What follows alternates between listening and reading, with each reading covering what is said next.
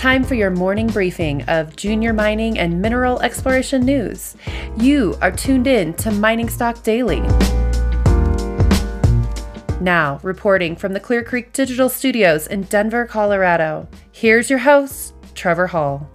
Good morning, everybody. Welcome into Mining Stock Daily. This is Trevor Hall, and today is Wednesday, August 5th.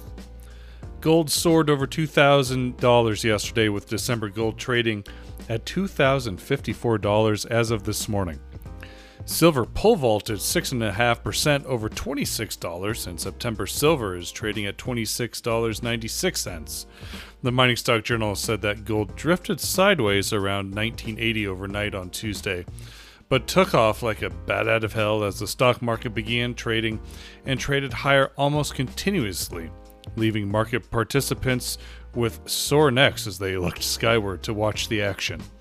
The newsletter noted that the move started in the absence of any news or event triggers. In all likelihood, the precious metals market is starting to price in the inevitability that the Fed will have to print trillions more, and the government will have to hand out trillions more in order to prevent a total systemic collapse. Given the magnitude of the move since March, especially over the last couple weeks, some type of pullback or period of consolidation would be helpful to set up an even higher move. But the market is going to go where it is going to go, and if the NASDAQ can go straight up for three and a half months, there's no reason the metals and mining stocks can't do the same.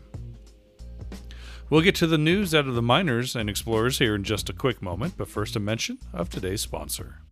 This episode of Mining Stock Daily is brought to you by Rio 2. Rio 2 is advancing the Phoenix Gold Project in Chile, the largest undeveloped gold heap leach project in the Americas. Phoenix consists of 5 million ounces in the measured and indicated resource category and 1.4 million ounces in the inferred resource category. With a robust PFS in place, Phoenix is set up for fast track construction and production. And you can find a list of project and company information on their website, rio2.com. And here's what you need to know this morning. Vizsla Resources is out with additional drilling results this morning from the Napoleon vein corridor at the Panuco Silver Gold Project in Mexico. Today's results included 1,541 grams per ton silver equivalent over 2 meters from hole 8, which is the deepest hole drilled to date. Vizsla also reported 1,228 grams per ton silver equivalent over 1 meter from a separate hole. The mineralization remains open at depth to the north and to the south. Vizsla has an option to acquire 100% of the newly consolidated 9.3 thousand hectare Panuco district in southern Sinaloa, Mexico, near the city of Mazatlan. The option allows for the acquisition of over 75 kilometers of total vein extent, a 500 ton per day mill, 35 kilometers of underground mines, tailings facilities, roads, power, and permits the company trades on the TSX Venture with VZLA and on the OTCQB with VIZSF. Aurelius Minerals announced assay results from Hole 11, which is the first of 18 previously drilled and unsampled holes from 2009 and 2010 drilling on the recently acquired Aureus West property. Hole 111 was drilled to a depth of 122 meters and represents the first of over 2,700 meters of recently located unassayed core. The company became aware of these holes and located the unsampled core stored in a sealed container at an offsite storage facility.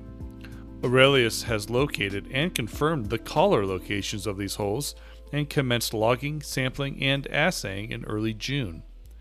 The core returned and reported on this morning was 65.2 grams per ton gold over 2.1 meters, including 479 grams per ton gold over 0.3 meters, starting at a 55 meter depth.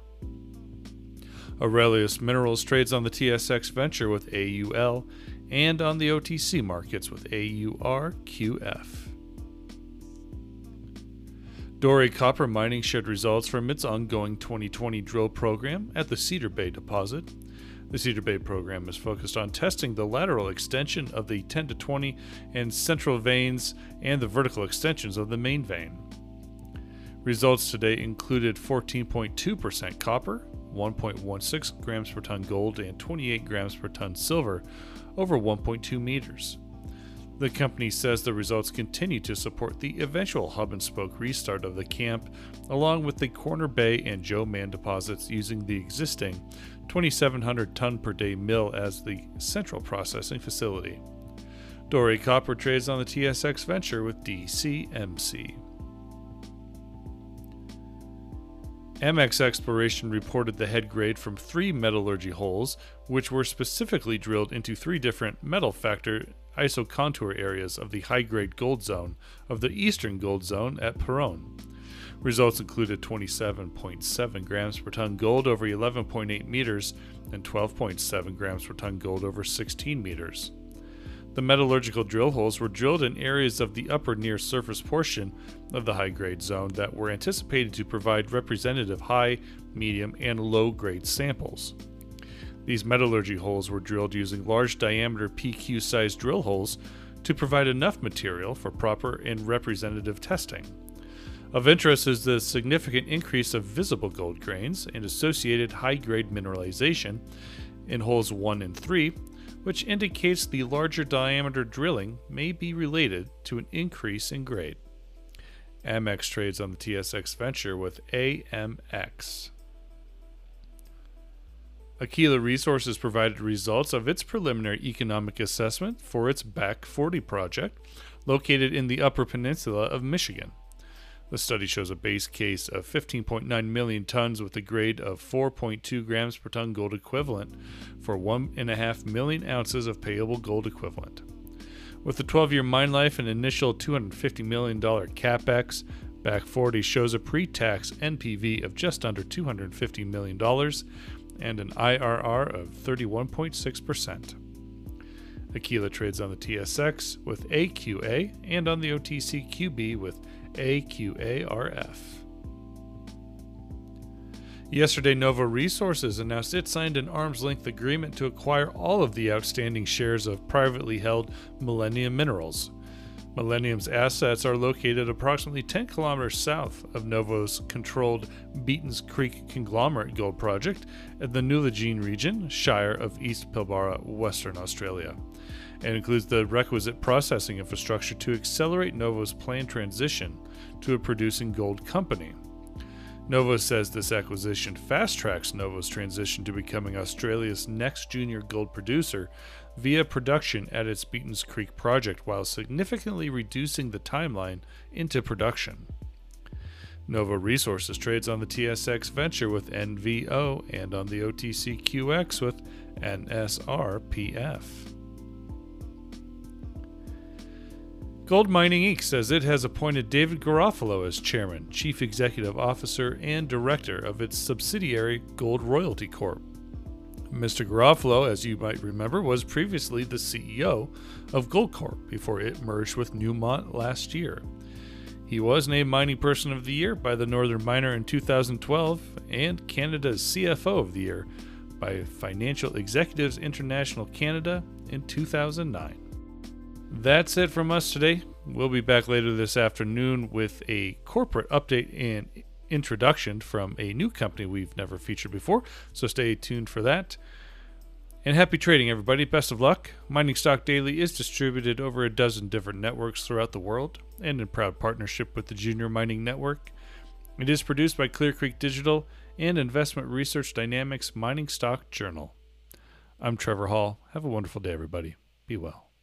Mining Stock Daily and its affiliates are not responsible for any loss arising from any investment decision in connection with the material presented herein.